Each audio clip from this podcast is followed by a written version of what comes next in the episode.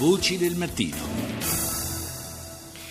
E andiamo ora a salutare Arturo Varvelli, che è responsabile dell'osservatorio sul terrorismo dell'ISPI ed esperto di Libia. Buongiorno Varvelli. Buongiorno a voi. In Libia, eh, parlavamo adesso del, dei colloqui, del dialogo sulla Siria, eh, in Libia si, si, è tentata in questi giorni un'operazione diciamo, di, di, di, riavvicinamento tra le due maggiori componenti, tra le due, eh, due maggiori, eh, le due maggiori fonti di potere nel, nel, paese, cioè il governo riconosciuto dalla comunità internazionale, quello del Premier Serraj, e quello che è indiscutibilmente il maggiore attore sul piano militare della, della scena libica, cioè il generale Haftar, si è fatto eh, promotore di questa iniziativa, l'Egitto del presidente Al-Sisi, eh, ma qualcosa si è inceppato. Dovevano incontrarsi i due eh, al Cairo, invece l'incontro poi, contrariamente a quanto eh, era parso ieri, eh, alla fine l'incontro non c'è stato. Che cosa, che cosa si è inceppato?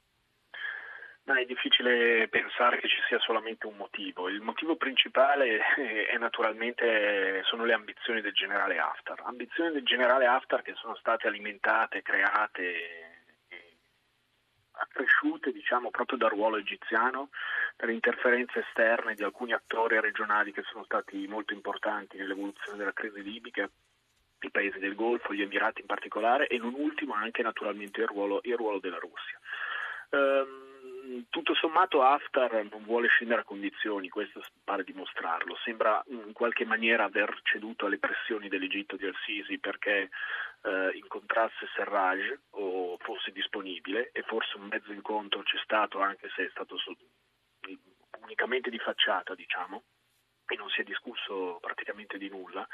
Uh, le ambizioni di, di, Haftar sono quelle non naturalmente di scendere a un tavolo negoziale, ma di eh, ambire a essere il leader di tutto, di tutto, il paese. Uno dei noccioli della questione è un ruolo di Haftar all'interno del governo di unità nazionale, ma Haftar non accetta di essere sottoposto in pratica a un'autorità civile. Mm.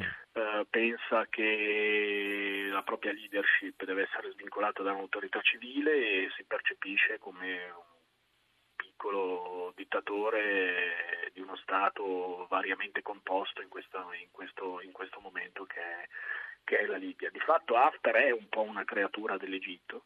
Io penso che in questo momento sia un po' sfuggita di mano ed è questo il, il problema principale. Forse, forse, si fa forte Haftar proprio del, del sostegno anche che eh, gli è stato garantito negli ultimi tempi dalla Russia e in qualche modo questo eh, lo, lo, sta rendendo anche in parte autonomo rispetto al, allo stesso Egitto di Al-Sisi? Sì, penso che in parte sia così. Ci sono due motivazioni. La prima è appunto si sente forte perché la Russia è tornata a giocare un ruolo rilevante in questo scacchiere, seppur per la Russia la Libia non sia fondamentale come lo è la Siria. Eh, la Russia si è infilata diciamo, in, una, in un vuoto eh, dire, di potere e anche un vuoto internazionale. L'Europa è distratta, sta, sta, facendo altro, gli Stati Uniti sono in una fase di transizione, non, non hanno ancora deciso cosa fare della Libia. Eh, la Russia ne ha semplicemente approfittato tatticamente e la Libia diventa una pedina di scambio nelle relazioni con l'Occidente in generale, con l'Europa, ma anche e soprattutto con, con gli Stati Uniti. Uh, e dall'altra parte Haftar però si fa, debole- si fa, forza sulle debolezze di Serraj. Serraj e il governo di unità nazionale di fatto ancora non sono effettivamente al potere. Uh, rimane dire, un, un, un, governo ufficialmente riconosciuto all'estero ma, che, uh, ma il cui potere in Libia più che in Libia in Tripolitania, sì. dipende da una continua mediazione fra le forze militari e politiche che, che lo appoggiano. E quindi basandosi su queste, su queste, due forze, Haftar in realtà mira a far sì che il progetto del governo di unità nazionale fallisca totalmente e eh, come dire, a rimanere l'unica vera forza militare in questo caso capace di arginare i pericoli di una frammentazione del paese e una deriva islamista. D'altra parte l'unica possibile soluzione eh, politica eh, frutto di, di, di, dialogo e di compromesso sarebbe che eh, il generale accettasse eh, di essere il eh, comandante delle forze armate libiche all'interno di un governo di unità nazionale, ma se lui non è disposto a, a riconoscere un, supo, un, superiore potere politico civile, eh, è chiaro che la, l'unica soluzione che resta sul tavolo è quella militare e quindi una, un tipo di soluzione che allontana e di molto nel tempo anche la, la fine del conflitto in Libia. Sì, certo, e questo, questo rimane il pericolo, il, il, pericolo maggiore. Io penso tutto sommato che Haftar non abbia le forze militari per divenire nel breve tempo possibile il leader di questa Libia. Io penso che le sue ambizioni siano smisurate rispetto alla sua forza.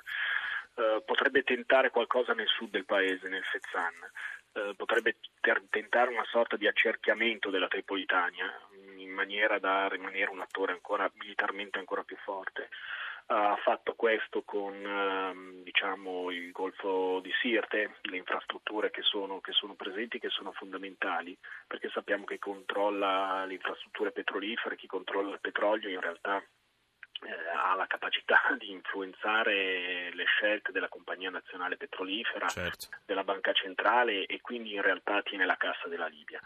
Io penso che il suo progetto a media distanza sia naturalmente quello che dicevo prima, ossia far fallire, far deragliare completamente il progetto delle Nazioni Unite e rimanere di fatto l'unico referente politico e militare. Grazie, grazie ad Arturo Varvelli dell'ISPI per essere stato nostro ospite.